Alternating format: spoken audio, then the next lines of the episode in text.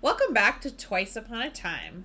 This week, Roger and I watched episode 5, That Still Small Voice. As always, we'll begin with a synopsis. In the Enchanted Forest, we meet Jiminy, who reluctantly runs cons with his parents, dreaming of a different life. While selling their haul to Rumpelstiltskin, Jiminy makes a deal with Rumple, who provides him with a vial. After his parents rope him into tricking a nice young couple into buying elf tonic, Jiminy douses his parents with Rumple's vial, only to learn that they switched them. Jiminy is horrified to find the young couple have turned into wooden dolls, leaving their son, who had previously been kind to him, an orphan. Jiminy wishes upon a star to bring the parents back. The blue fairy cannot grant him that wish, but does make a cric- him a cricket so that he may help the boy. In Storybook, Brooke, Regina tells Archie to stop feeding Henry's delusions, resulting in Henry rushing off to the mines to find proof of the curse. Archie goes after him, and they both get trapped in a cave in. Regina and Emma have to work together to save Henry, but not before Henry reminds Archie of, if not who he really is, of who he wants to be. Roger, did you like this episode? I did. I, thought it was a good episode. Not a top five episode, but a solid episode.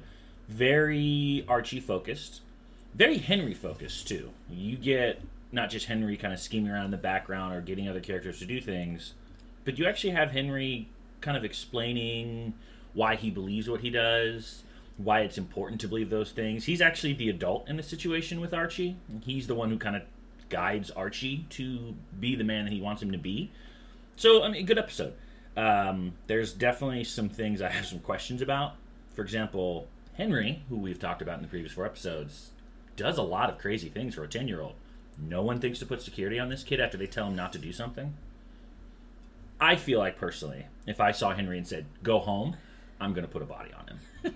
just, just he snuck out to Boston. Do, do, do, put a body on him. Make this kid, I don't know, listen for like the first time ever. What about you?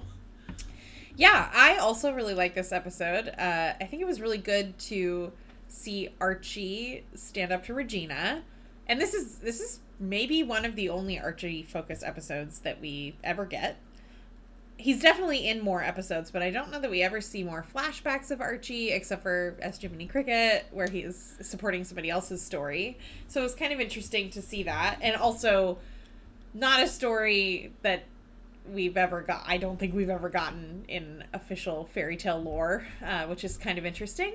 Is there no Jiminy Cricket? Yeah, Jiminy Cricket's just in the movie Pinocchio. Like, I don't think we know anything about Jiminy Cricket, why he's a cricket that wears a top hat and uses an umbrella. Okay. Um, and I also really like, I guess, moving into the first piece of discussion. This is one of the first times that we really see Regina and Emma work together to support Henry, and I really like that. It like really stands out to me.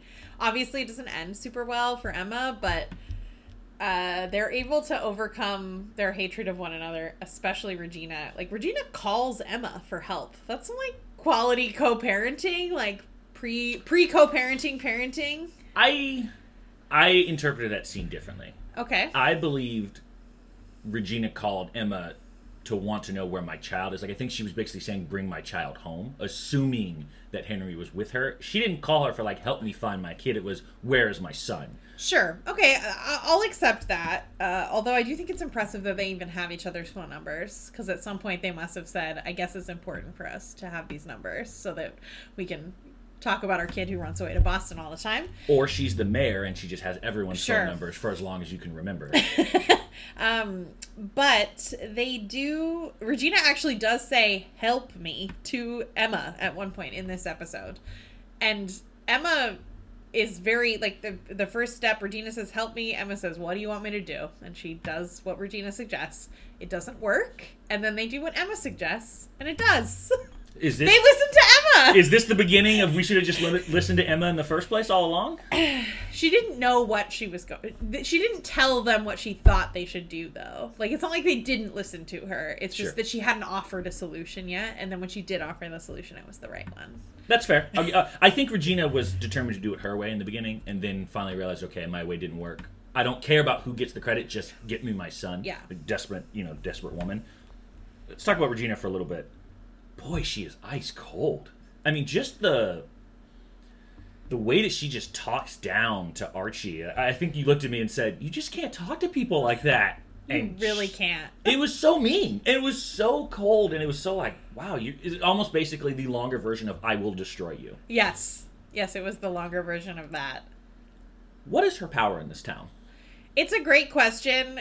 When the mines cave in, she sort of shows up at the scene and starts like directing things, which is not a thing that makes sense. That's not what a mayor would do. Maybe a mayor would speak about, you know, keeping the town safe and trying to figure out what to do next, but not at the scene. Like, that's just so weird. A mayoral press conference would make sense. Yes. A mayor directing traffic at the site of a potential disaster does not make sense to me. That again, I understand that the town is obviously cursed and she's got an obscene amount of power, but yeah, why is she just there? And Just- ap- apparently, she can also just destroy Archie's job and make him homeless. Yeah, speaking of that, isn't he a private citizen? Are therapists employed by the city in which they work in? No, although I believe that her threat was more I'm very powerful in this town. I could make it so no one comes to to see you and then you don't have any money and then you won't be able to live in your house. Like that threat seemed like something that would make more sense coming from Mr. Gold. Yes. If Mr. Gold walked up and said, "Do what I say, or your house will be taken back," I'd buy that because he owns the town. I don't necessarily buy that Regina has that power, and maybe it's a just an empty threat uh, because you know Regina's a scary person, so maybe you don't want to find out. I just again, Regina is her own worst enemy. She constantly turns people who are afraid of her against her, or she creates enemies. I mean, Archie is terrified of her and willing to basically destroy Henry's delusions, and I put that in quotes. Of course. And then afterwards, has not only he decided he's not going to do that after talking with Henry, now he's against her. So if her and Emma were to get into a custody battle, Archie is going to side with Emma. And now Regina is in real danger of losing the thing that she cares about because she had to just talk down to Archie to a level. She basically pushed him to his breaking point and made another enemy. Like she is her own worst enemy at every turn. She always feels so threatened too. Like when Emma saves Henry and you know, she's Regina is excited to see Henry and she hugs him and Emma tries to come up too and she's like quite literally pushes her away, which I I understand the threat, but that like anyone, even someone completely unrelated, like if I saved someone, I would also want to be like, "Are you okay?" Like regardless of my relationship to that person. And how like she doesn't even stop to think about how Henry might feel about that. It like he she's pushing away someone that he feels very close to and it just doesn't it's not going to work out for Regina the way that she thinks that it is. There's an earlier sparring match that they have, and I think both of them, you know, she says, That's my son. Emma says, He's my son too.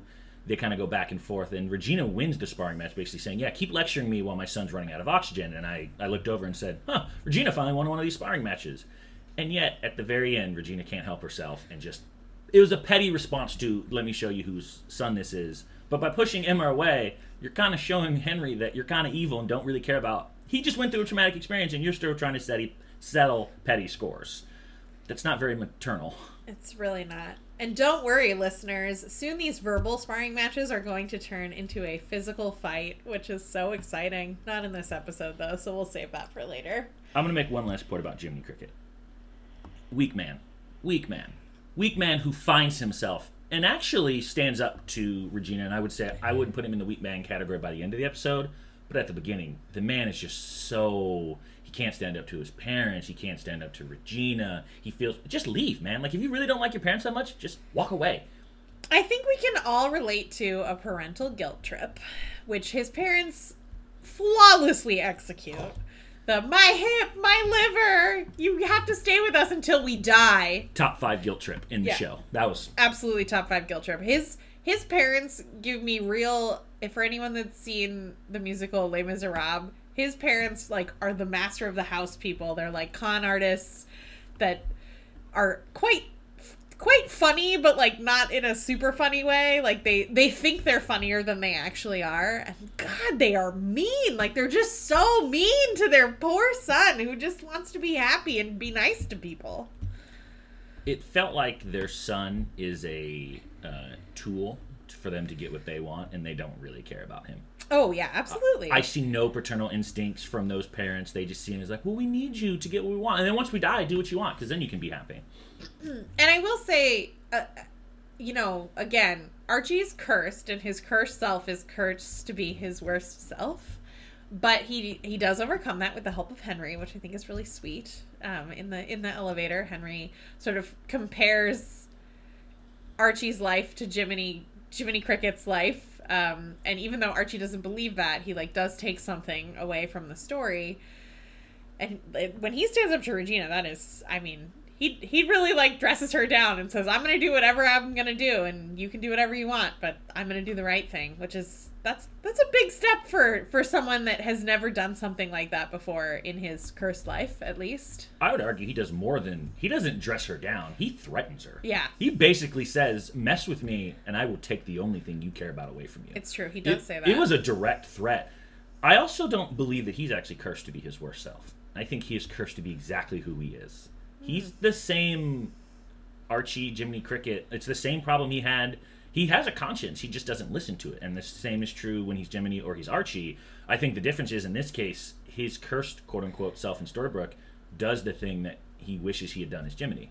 We also haven't seen the Jiminy Cricket that we know really at all. I mean, he's turned into a cricket at the end of this episode and becomes Jiminy Cricket, but we haven't seen him let your conscience be your guide yet to Geppetto or Pinocchio.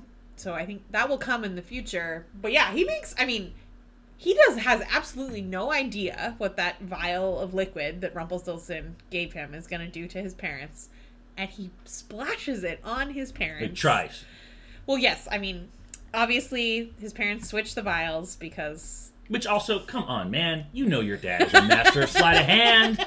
You've been with them your entire life, and it didn't even occur to you to maybe, I don't know, use a different bottle, do some kind of marking where you would notice. Now, let's just use the same bottles we have lying around so that they could sleight of hand me, which his dad is obviously some sort of like amateur magician or master magician, whatever you want to call it. he's a con artist, Roger. Well, sure, but I'm talking about the sleight of hand and being able to move the tricks around the Yeah. ears and things like that. He's obviously a con artist. They're both disgusting con artists. But, yeah, like, just, what are you doing? Like, what were you thinking there? And his parents are truly awful in that, like, yes, they also thought that the vial had some sinister intent. They had no idea where it came from or what he was going to do with it. But they were willing to just douse that on some innocent people who they'd already stolen from, which is pretty awful. And then they just like thought it was funny that they were turned into dolls. Like they didn't care at all about that. I think they thought it was more funny that it was Jiminy, the one with a conscience, who had done the horrible thing. That's probably Yeah. they were probably mocking the fact that oh, you thought you were gonna get your like revenge on us, and instead you just turned these people who you were mad at us for hurting, but you've done a far worse thing to them than we ever did. It's true. God, they're bad people. Yep. And he does at the end really want to make things right for that poor little boy who gave him the umbrella. It was so nice. Parenting in the Enchanted Forest, real, real F level quality here. I don't, you know, throughout the series, we're gonna see a lot of people in their interactions with their parents. There's not many good, like, wow, you came from a good home. Most of these parents, the best parents seem to be the ones who are dead. That's about it. They win by not being horrible people. I mean, it is a fairy tale tradition for at least one parent to be dead and the other parent to be an evil step parent. Sure, but like, how many good parents do we even run into in the show? yeah, not many. I can think of three off the top of my head. three couples or three People. singular people. Singular people that I would say, like, you were a good parent and you did a good job. yeah. Um, I mean, they're they're sticking to their fairy tale roots. There, they're uh, they're trying to they're trying to stick with that theme that parents are awful and children are great. So, speaking of parents being awful and children being potentially great, let's go to Mary Margaret.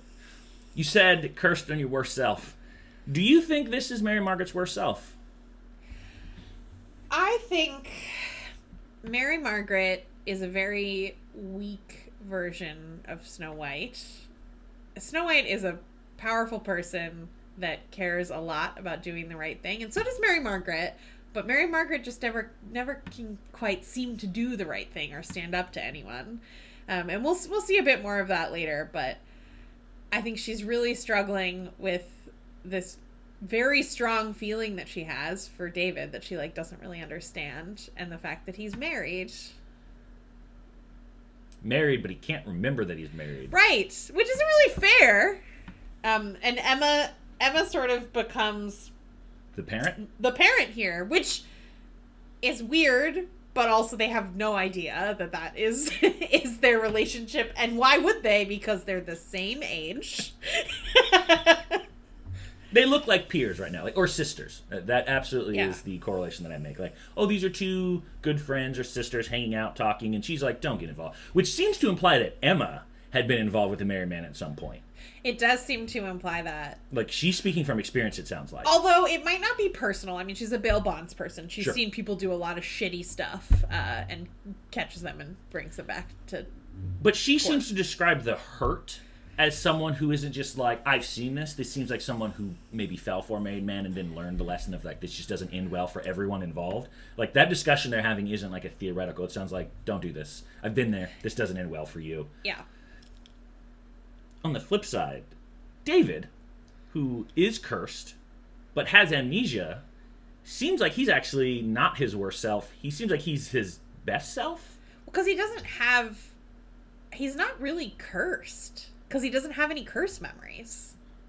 I mean, yeah, obviously he's cursed to be in this town that is not his home and he doesn't remember any of his family. But, like, he doesn't remember anything. So, like, he doesn't have curse memories to make him take actions that are his worst self.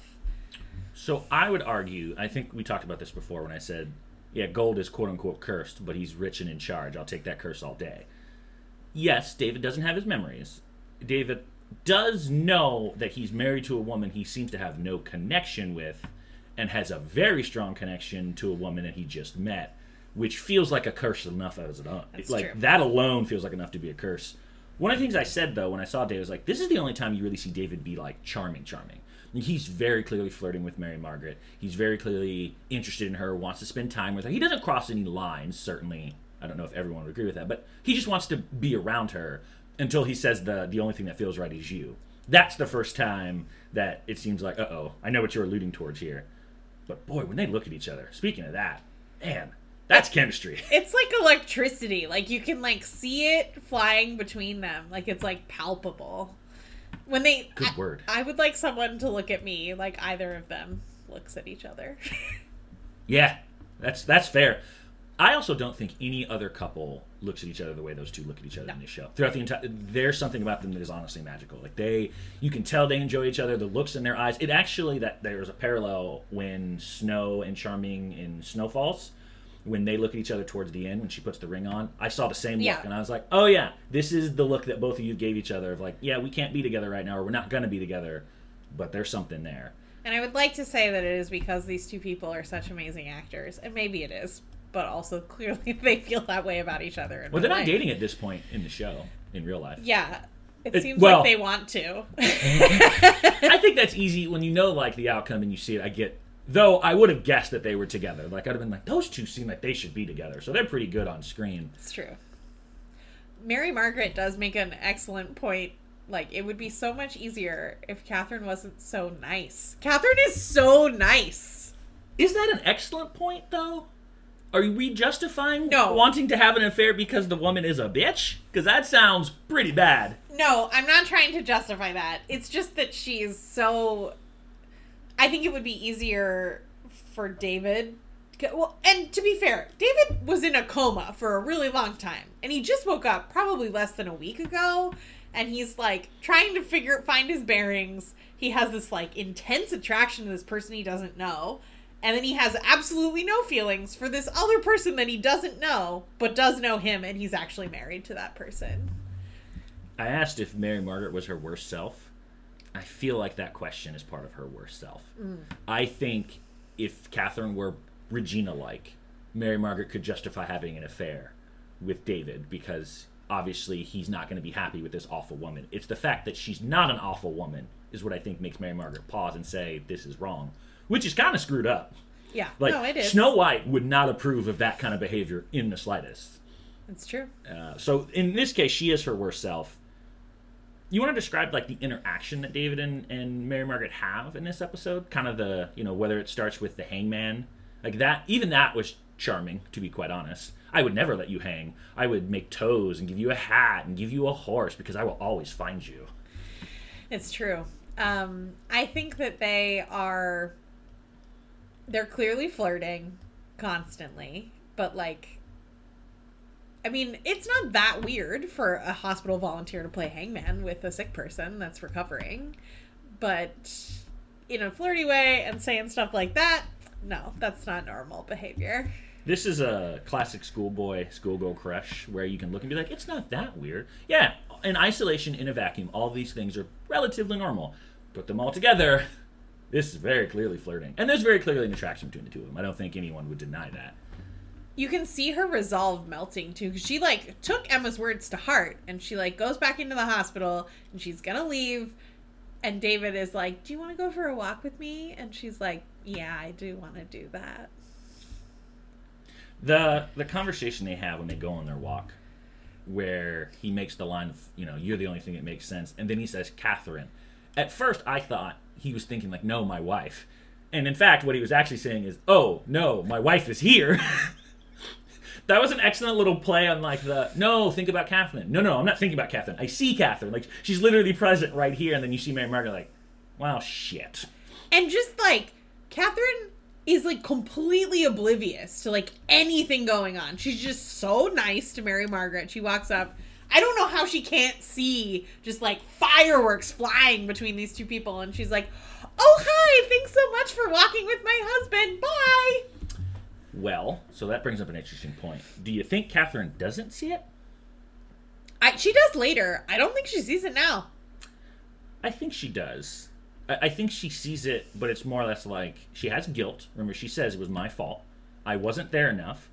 And she's not there. Like, she's not the one who's there volunteering with him. She wasn't the one who was reading with him. She wasn't the one who was taking care of him. You know, they didn't have enough volunteers. Well, Mary Margaret's on the scene and she's not. I think she sees it and probably is still blaming herself hmm. for not being there for her husband who is in a coma and now needs help. And she's never around. She only shows up kind of to just be the third person. So she probably sees it, but goes like, "Well, it's not that bad because people are going to rationalize things, and this wouldn't happen if I were present more." So she is trying to make herself more present. Just you know, she happens to be the thing that dampens the water on the fireworks. Well, and I think too, she doesn't feel anything for him either. Like she has memories. Like she, I, I think I'm sure that she, like she feels the guilt because she has these memories where she remembers being happy with him, but she does probably doesn't actually like feel it in the moment because she doesn't. She doesn't care about him at all. She doesn't love him. Um, but the curse is telling them, telling her that she does. Hmm. I don't know. I think she does love him, or I think she thinks she loves him. Yeah, I think she loves the idea of him. Like I think she loves, yeah, the idea that they were happy together. So she just believes if if they get back together, that feeling will come back together. Catherine's an interesting one because she, she didn't do anything wrong, but she does seem like the person you're not rooting for. And uh, kind of like what Mary Margaret says, it feels like you don't exactly know how to feel about her. You don't want her to get her happy ending, but she didn't do anything to make you not want her to get her happy ending. Yeah. So she becomes a very interesting character. And then as you find out the person pulling the strings, which you kind of assume is Regina at this point anyway, I wish there had been a true interaction with Regina and Catherine later. Kind of like I said with Regina and Maleficent, was like, how could you do this to me? Mm-hmm. I did nothing. Uh, Catherine never does anything to Regina that should make her do We anything. we do get that. but not in the. It's not the like post cursed oh. memories where it's like you did all of these things to me. You made me think. I, you know, it's like you did all of this, and I I get why like Snow would be like, yeah, I know why you did this to me. You hate me because I ruined your life. Catherine was like, I did nothing to you, and you just did this to me. Like that's the thing I think Regina should have had to reconcile. Yeah. was all the people that she hurt besides that. Yeah, there's a lot of things that Regina should have to reconcile. And she does a lot. Can we talk about Blue real quick? Yeah, we can talk about Blue. Does she make a good decision in this show ever? I don't know. I don't think so. There's actually like a lot of Reddit conversations about whether Blue might actually be evil. Uh, she she seems fairly innocuous in this episode, though she does turn Jiminy into a cricket, which he wanted, but is a weird choice. It's a, it's a weird choice, Jiminy, to want to be a cricket. I know you're trying to honor this cute little boy's memory and his love of crickets, but dude, it's weird. I think it makes sense to say like you um, accidentally or inadvertently turned his parents into dolls. So now you're the person who needs to take care of this boy and watch over him. That makes sense because he's an adult at this point. It doesn't make sense to say we're to have you do it in the form of a cricket. I get that you love crickets. That's fine. But wouldn't an adult male be more helpful to protect Geppetto as a boy than a cricket? Because at this point, Geppetto would have no adult in his life to do anything for him. It's true. Well, and I, I would not say that Blue is omniscient, but she does. Oh, whenever she shows up, she seems to like know more about what's going on than has been told to her. Like she shows up, she hears his wish, wish, which is please bring the boy's parents back. And she says, I can't help you with that. But this little boy who's like, she knows all about the little boy and that he's going to need help. And if she knows all of that, like, why didn't she show up before he turned the parents into dolls? Like, couldn't she have done something there? Like, can she only arrive from the stars when she is called upon with a wish? So I think, and we will run into this later. I believe this point is explained that, or at the very least, I think Rumple says, "Why do you only ever show up after the bad thing has happened? You're never actually there to prevent anything bad. true. You're just like." Here's something bad that happened. Let me try to fix it. And I think Rumple's point is, if you just intervened ahead of time, a lot of these bad things wouldn't have occurred. I think, in fact, that's one of the arguments that one of the fairies who goes rogue does. They try to intervene early, and obviously they make it worse. So maybe there's a cost for that. Can we also talk about her truly bonkers costume? Bonkers? Like, boo- boobus. Oh, because I didn't see anything past the I- breasts. it- like, I, I just. It, it, typically in this show, only evil characters have cleavage. or massive cleavage. Like, because like Belle will have cleavage. We'll run into her later. But Regina is the one, obviously, who dresses very sexy. Like she's very sexualized as the evil queen, Yeah, so does Zelena in later seasons. Yep. But but only as the witch. boy, I just what a and it's it's like a really bad costume. Like it it just it looks like something that a little girl would wear.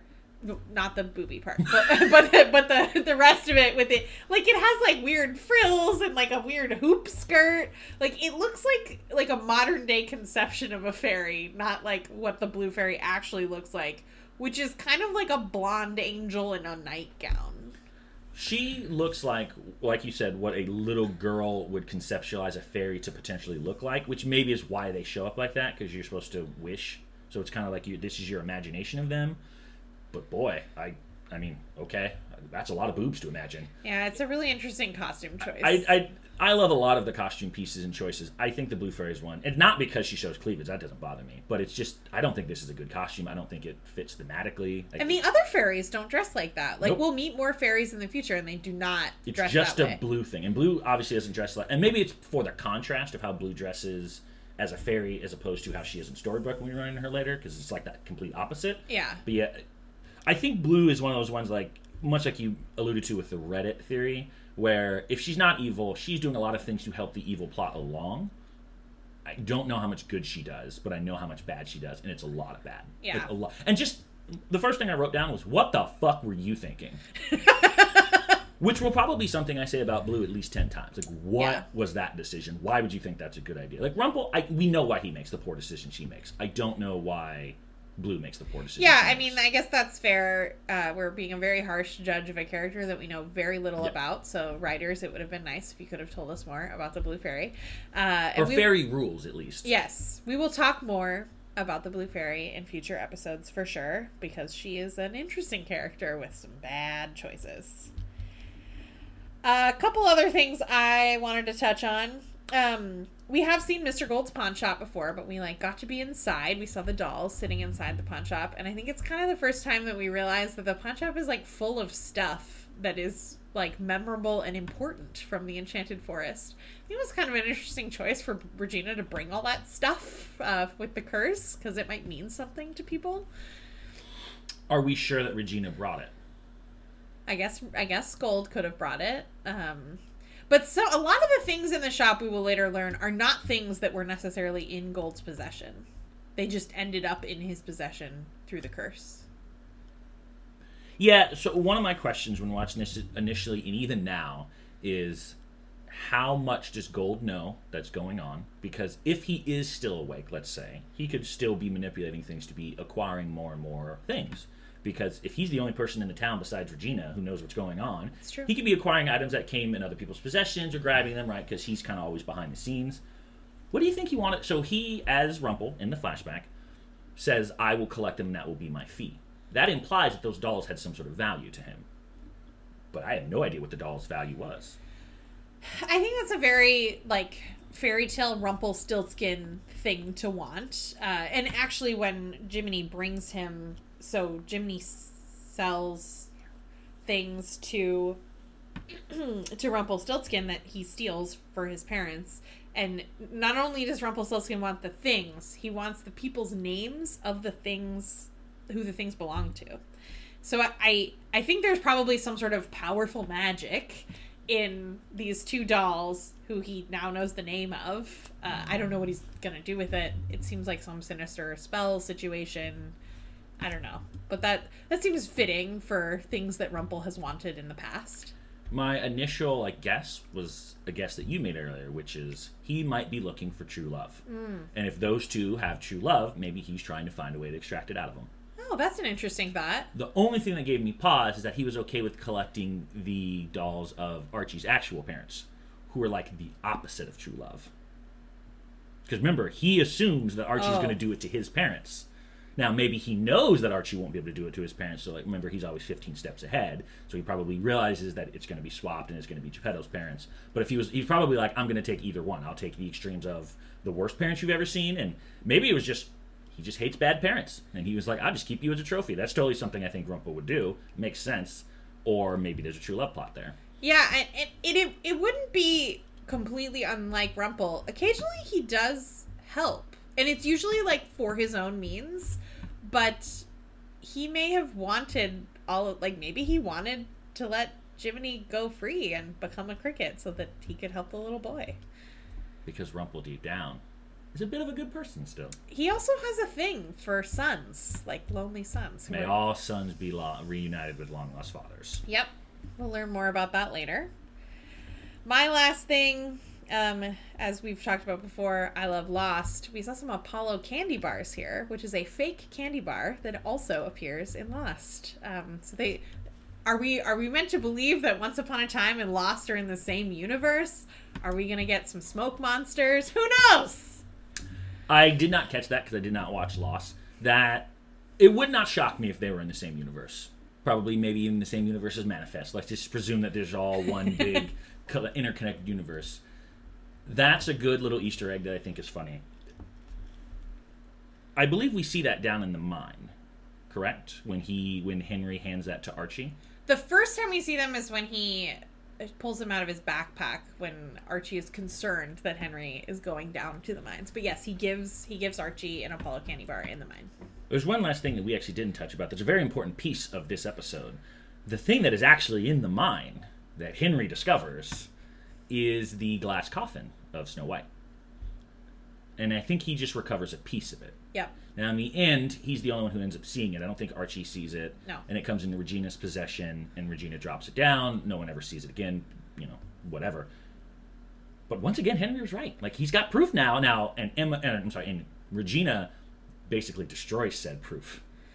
Yeah, she drops it down and we see the full coffin. And in fact, yeah, yeah you're totally right. Henry is right because she says we're gonna we're gonna take this down. We're gonna pave it and cover it up. And Henry says, "What's down there?" He wants to know. Why didn't anyone see through what Regina was doing besides Henry? Like, that was a very clear. Why do you always have a plan to bulldoze this and you're not interested at all what could be Because potentially they're be down there? terrified of her, and they've been engineered to be afraid of her. Emma's not. That's true. Emma is. Emma's not. the one and Emma does see. I mean, I would not say that she sees through, but she does. She puts on the badge. It causes an earthquake, and Henry says, "What did you do today that was different that may have caused this to happen?" And she literally touches the badge. Like, I'm not saying that she believes at this point, but I think this is another like chink in the armor where she's like. That is weird that I like put this on. I decided to stay here for the long term and something happened.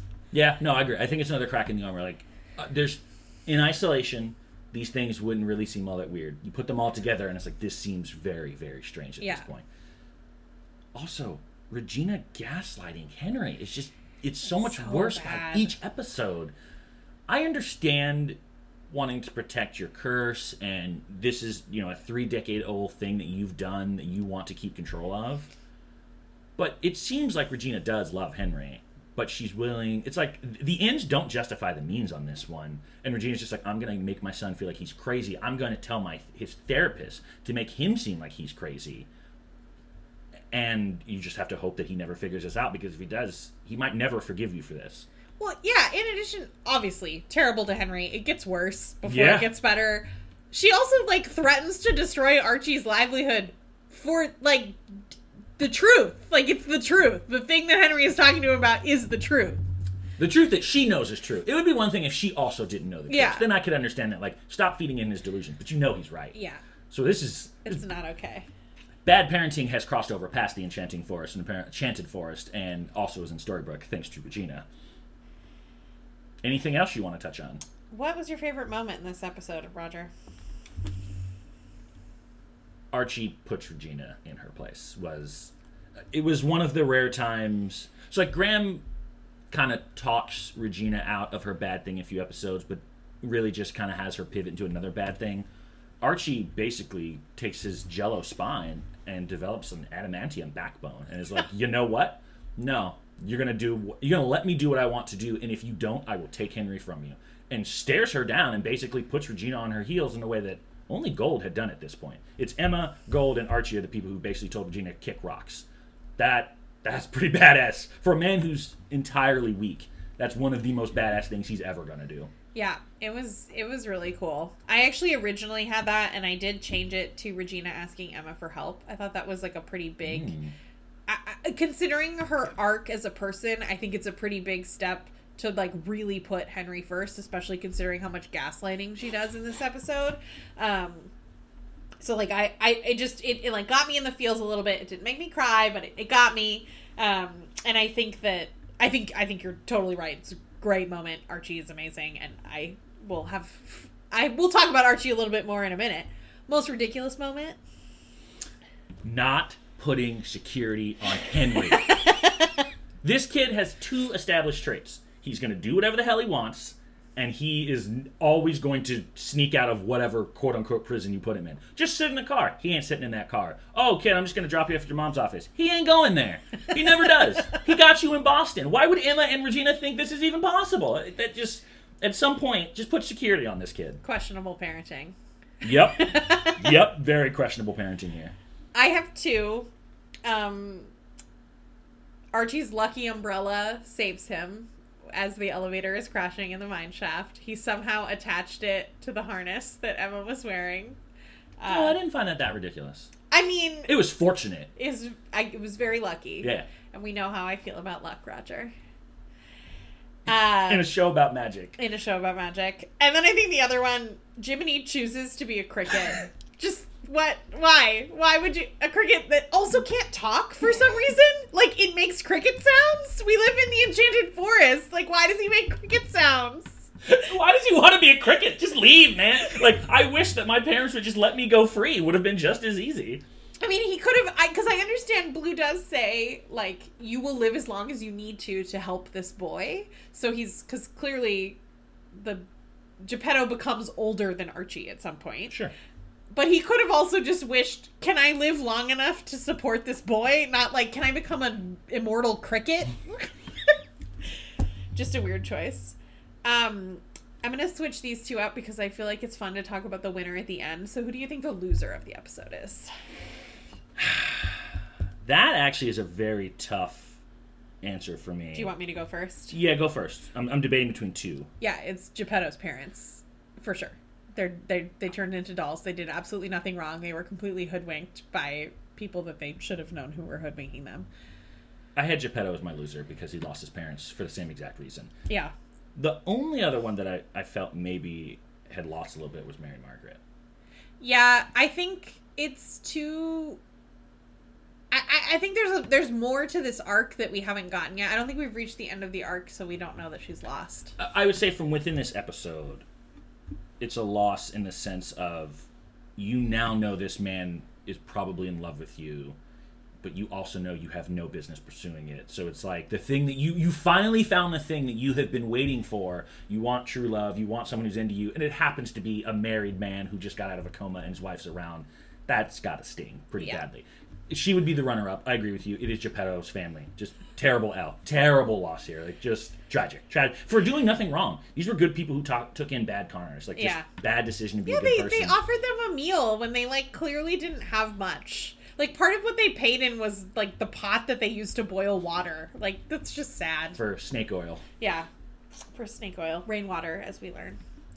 And your winner? Archie. Yeah, hundred percent Archie. It's Archie grows a spine Archie. could have been the title of the episode. This was he won't win maybe another episode in this entire series, but this this right here was basically and similar to the way Gold did it. For the entire time he looked so weak and so bad and, and Regina was kind of the one pulling all the strings and pushing everyone around and then Archie goes, No, I'm sick of your crap. I'm gonna do it my way. And if you've got a problem with it, go kick rocks. And the I, I mean I guess the the runner up here, which I cannot claim as the winner because he ran into a collapsing mine.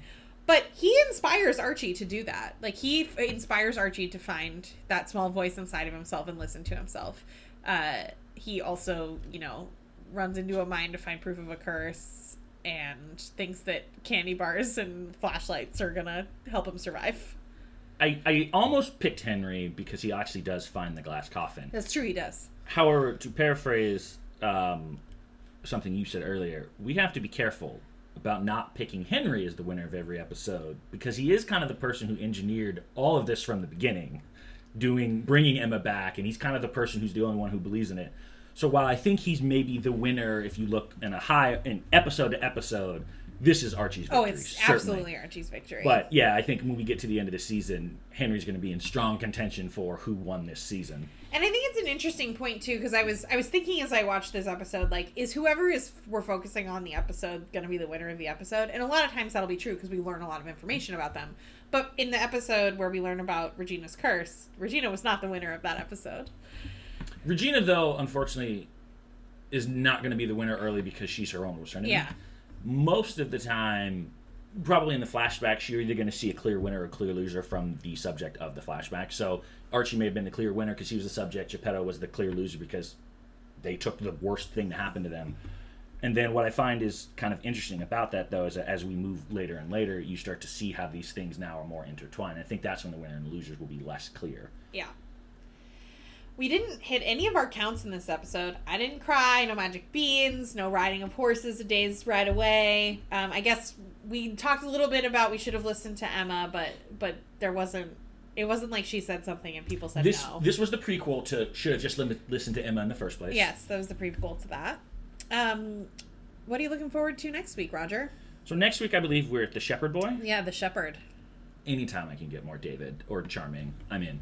Great. Like just, I would argue he is the best male character on the show, and the best relationship on the show. I- I'm sorry. Did you just say that David is the best male character on the show, not your favorite character, Yeah. I Rumpelstiltskin? I love Gold and I love Rumple and he is awesome, but he is certainly like if I did a ranking of the best men in the show, he is not better than David. okay. like David would have not made all and he makes mistakes, don't get me wrong. Gold is not his own worst enemy because Regina exists, but Gold makes a lot of poor choices throughout the years where you're like, man, I get that you like made up for it. You could have taken a better path. And he knows it. I mean, eh, he he does he's the one thing that I like him endearing is that he does realize he makes a mistake pretty quickly and then he will pivot fast. Whereas like David kind of just makes the right choice most of the time pretty quickly. It's true. Yeah, he does. Um, I'm looking more forward to more Regina and Emma working together. I think that's a, that's that's something that I enjoy. It's not just them too. Like people that don't like each other working together is a is a favorite of mine in general. Uh, Like odd couple situation. yeah, odd couple situations, or or just like un, unlikely pairings of people that we don't usually see together, which is not really the case for Emma and Regina, but we'll we'll see that with other characters in the future. I also honestly can't remember, so I'm thinking if I've watched the show eight times, it probably doesn't happen a lot. Really looking forward to more Archie being a badass. I don't think we're gonna get a lot of that, but but I would like that. Very excited to talk about David and learn about how he became David. And uh, yeah, join us next week as we talk about the shepherd. See you next week.